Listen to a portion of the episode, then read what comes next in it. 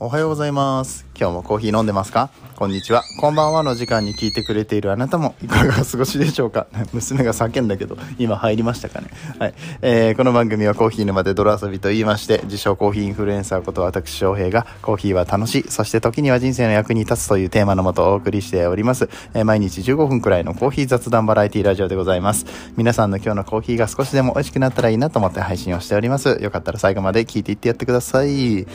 えーっとね、ちょっとね、大事件ですよ。大ニュースがございまして、えー皆さんは、メゼババっていうイタリアンレストランご存知でしょうか？はい。もう日本一予約が取れないで有名な、えーメゼババっていうね、えーところがあるんですけれども、東京にね。そちらのシェフの高山さんって方いらっしゃって、この高山シェフは Voicyをやってるんですね。音声配信をやってるんです。はい。で、僕も Voicyのパーソナリティなんですよ。はい。コラボする話が出てきてしまって、いや、出てきてしまってってもう本当に嬉しいっていうか、あの、ちょっとドキドキしてるんですけど。マジかって思って。うん、すごいよな。な。どうしたん？娘ちゃん。うん、うん。はい。なになになになに？あなたさっきご飯食べた？ご飯食べたってもうほんとご飯何でも、いつでも食べたいよね、君はね。はい。今あの、キッチンでコーヒーを入れながら、うん。わかったわかった。うん。な、ああの、メゼババのご飯食べたいな。な自分もな、美味しいご飯食べたいな。さっき食べたやん、パン。さっき食べたやん。ちょっと、ちょっと一回あの、ご飯を用意しますね。はい、えー、グラノラを渡しました。あの、グラノラも最近なんか焼いたやつがあって、ベイ、ベイクだったかな？うん。あの、揚げてないんですよね。結構ヘルシーな感じで。で、大紬、好きやな。な、結構食べるような。まあでも基本的にこのドライフルーツが入ってると、ドライフルーツから全部食べていくってね。なんで急にうちの娘の情報を 皆さんにお届けする？何この、ほのぼの朝ごはんの時間みたいな配信何これ？違うんですよ。メゼババの高山さんとコラボすることになりまして、いやいやいや、なになになにうん。そうね、コラボすることになりまして、で、これどういった経緯でこうなったかっていうのは、あの、 Voicy の方でお話しさせていただいてるんですけど、あのー Legendary Japan っていう、いわゆるトップシェフが、えーお寺とか寺社仏閣世界遺産みたいなところで、えーご飯を作るとサービスをするというプロジェクトがありましてそちらの第1弾として高山シェフが、え選ばれて、え今回お料理を作られたとでそれに、ま同じ配信者仲間であるソムリエのあゆさんって方がいらっしゃいます長沼あゆさんって方がいらっしゃるんですけど、えーあゆさんがなんとその高山シェフの会のソムリエとして入られたということで、えーまあ、その動画をね、まあ、YouTube もされてるんで、あゆさんは。その動画を見させてもらったんですよ。もう半端ないんですよね。もうなんか、鳥肌立つ。うん、涙出てくる鳥肌立つ。ずっと見てられるみたいな感じの動画になってて、まあ、それをちょっとあの自分の番組でも取り扱ったりとか SNS でね発信をしてみたところ高山シェフの方からなんかあのフォローいただいて僕の番組も聞いていただいてあいいですね。みんなでコラボしましょうみたいな話になってもう今僕ビックビックしてるんですけど。めちゃくちゃ嬉しい、うん。えーなんでちょっとね、まあおそらく Voicyの方で話すことになると思うので、皆さん Voicy配信者なんでね、僕と、えー、高山さんと、セルジオさん、あ、セルジオさんっていうね、ウイスキーの配信者がいるんですけど、この方がたまたまカメラマンをやっていた関係で、はい、入られるのと、あとは、あゆさんですね、ソムリエのあゆさん。この4人でライブとかする感じになるんじゃないかなと思ってますので、あの、よかったらね、はい、えー Voicy の方、えーダウンロードしていただいて、それでも地球は回ってるっていう番組を、えー僕土曜日、日曜日配信させていただいておりますので、ぜひとも、えーお聞きになってみてください。あの、それでも地球は回ってるはですね、僕の番組じゃなくて、えーメインのパーソナリティで、大西さんという方がいらっしゃるんですが、その大西さんのアイコンになってるので、ね、あの、坊主頭のメガネのイカスイおじさんの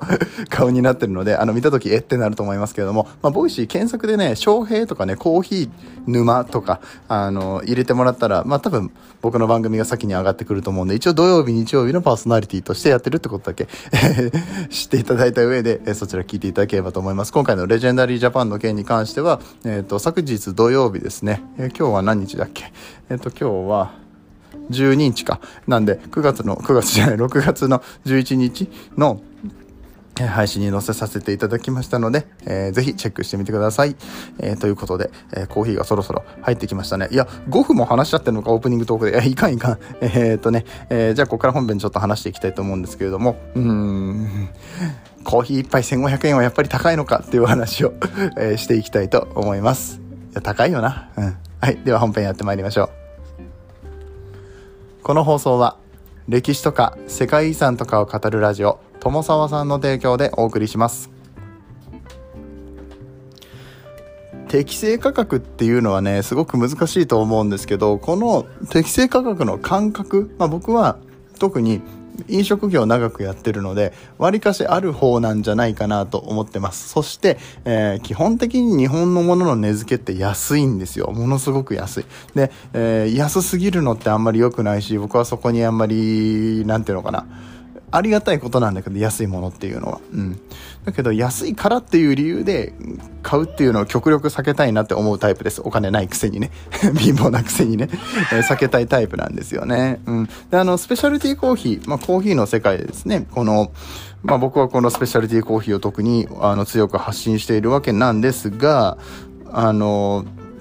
高いじゃないですか、スペシャリティコーヒーって。僕なんかはね、その豆で買って家で引いたら1杯100円以下でコーヒー飲めますよって。美味しい、めちゃくちゃ美味しい。あのー、最高レベルのコーヒーが飲めちゃうんですよみたいなことを話してるんですけれども、それあの、じゃあスペシャリティじゃなくて普通のコーヒーだったらいくらなのっていう話になった時に、多分10円20円とかなんですよね。うん、コーヒー1杯。今20円ぐらいかな。まあ、プレミアムレベルの、いわゆるプレミアムコーヒーって言われるようなコーヒーを、うん、まあ、カルディさんとかで買うと、おそらく 200g600 円、700円ぐらいなのかな？うん、じゃないですか。で、まあ、1杯につき、まあ、仮に 20g 使ったとしましょう。ね。200g だから、まあ、割りやすいからね。もうちょっと少なく入れるかもしれないけど、20g 使ったとして10分の1で、じゃあ、えー、60円か。あじゃあ60円くらいするのか。プレミアムレベルのものを買うと。それでもさらに高いっていうふうに思われる方もいらっしゃるのかな、うん、今ね、先に計算してから 話し出せばいいのに、あの、計算する前に言ったから、あの、実際にあのー、今、放送をしながら、配信をしながら暗算したら、ああ、アカルディのやつでも意外とそんぐらいするのかって思いました。あただ、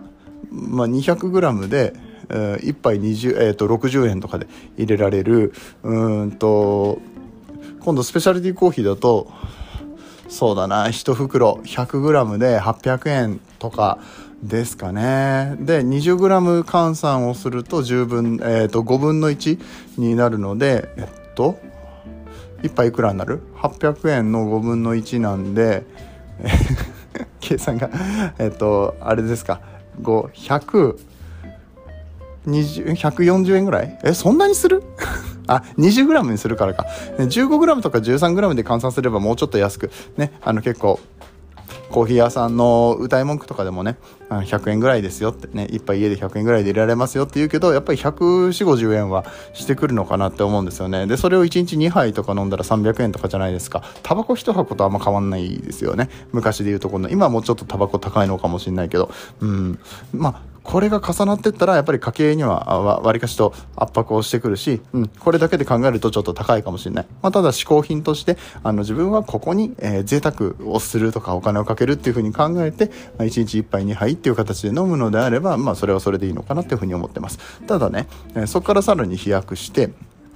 コーヒー1杯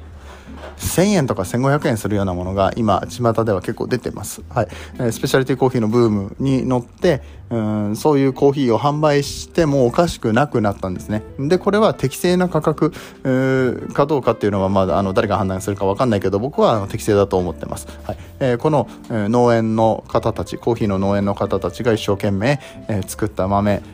かなりお金かかってるしでこの生豆を買うにあたって買い付けの人たちがいて、えー、そしてお店の人がいてバリスタの人がいてアロースターの人もいてね、はい、ですごい労力をかけてね時間をかけてね作ってくださっている一級品なわけですから、はい、まあそれぐらいの値段しても当然じゃないかなと。僕は思うんだけれども、うん、原価で考えた時原価だけじゃないですよね。その生豆の仕入れ値がいくらなのかって、えー、その原価だけじゃなくって、まあうん、何をもって適正の価格とするかそこには価値があるのかどうかみたいな話になってくると思うんですよ。であのなんでこんなことを僕が考え始めたかというと2つ理由がありまして最初にお話をした、え、メゼババの高山さんの話ですね、え、今回のイベントで相当いい食材を使って相当原価率の高い形で、え、イベントをやられたみたいなんですけれども、まあ、決して彼らが、あの、身を削ってというか、その貧乏になって、その損をしながらそういうことをしてるわけじゃなくて、ちゃんとビジネスとして成立してるし、お金はちゃんと入ってきてると、まあ思うんですよね。あの、詳しくは知らないですけれども、あの、そうじゃないと、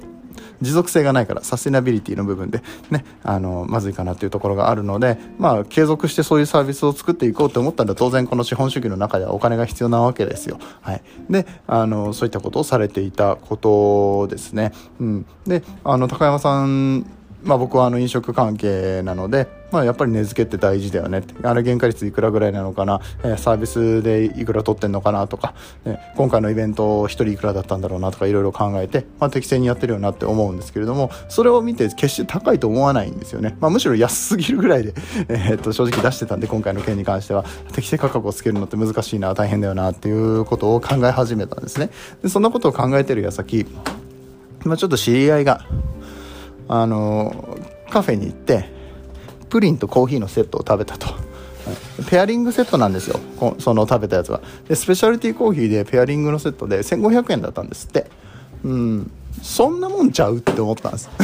僕はね1500円うんそんなもんちゃう。そのプリンプリンの原価とかコーヒー豆の原価とかあると思うけど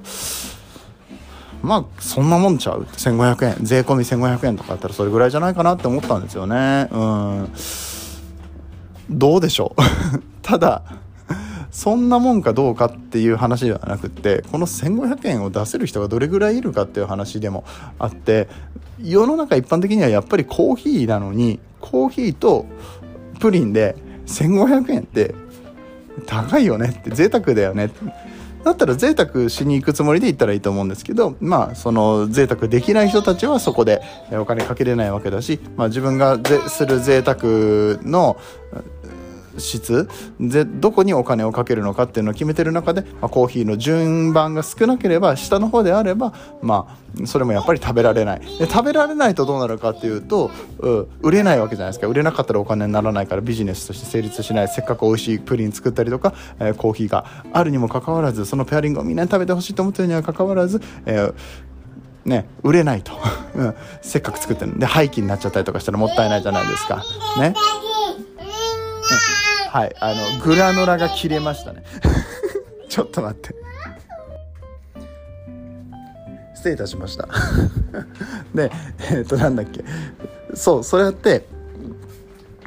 えー、お金が、えー、料金が高いから売れない。じゃあもう値下げしようみたいな話になってくると、どんどんどんどんこの値下げ競争始まって、クオリティの低下が始まって、ね、いいものが届けられなくて、ね、えー、そして、安いものであれば何でもいいと。ね、え今度は、あの、大量生産すれば安くなるとかね。で、大量生産で、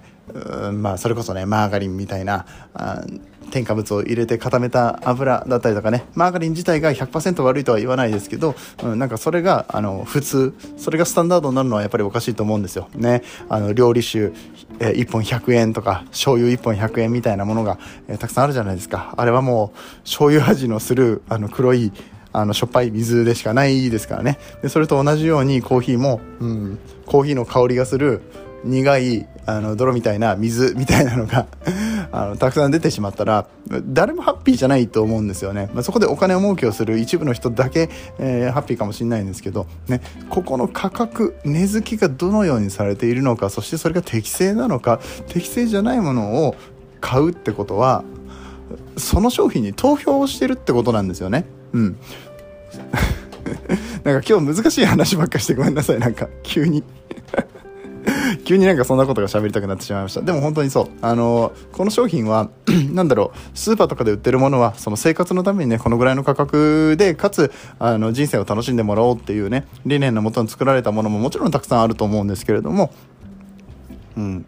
その商品に投票していいの？その商品、そのメーカーさんを応援していいの？っていうことを考えた上で、買い物をしたいなって僕は思ってます。うん。で、まあ多分このコーヒー沼で泥遊び聞いてる方、えーポッドキャスト聞いてる方ってね、リテラシー高い方多いかと思いますので、言ってること分かってもらってると思うんですけど、やめて、お願い。グラノラを床に落として遊ばないで。うん、これだって、これちゃうもん。おもちゃじゃないもん、これな。うん怒ってる。めっちゃ怒ってる。はい。食べるんやったらいいよ。はい、どうぞ。はい。ということでね、もう何の話だったかは全然わからなくなっちゃったんだけど、はい。えー、そう、適正価格って大事だよなっていうようなことを思いました。はい。えー、ではでは、まとまってたのかまとまってなかったのかわかんないけれども、今日のお話面白かったと思っていただけた方は、えー、ぜひ、えー、チャンネル登録、そして、えー、番組の拡散なんかね、よろしくお願いいたします。DM やコメント、えお待ちしております。えー、ではでは、えー、週末、日曜日、皆さん楽しくお過ごしください。えーそして素敵なコーヒーと出会えますようにお相手はコーヒー沼の翔平でした次はどの声とつながりますか？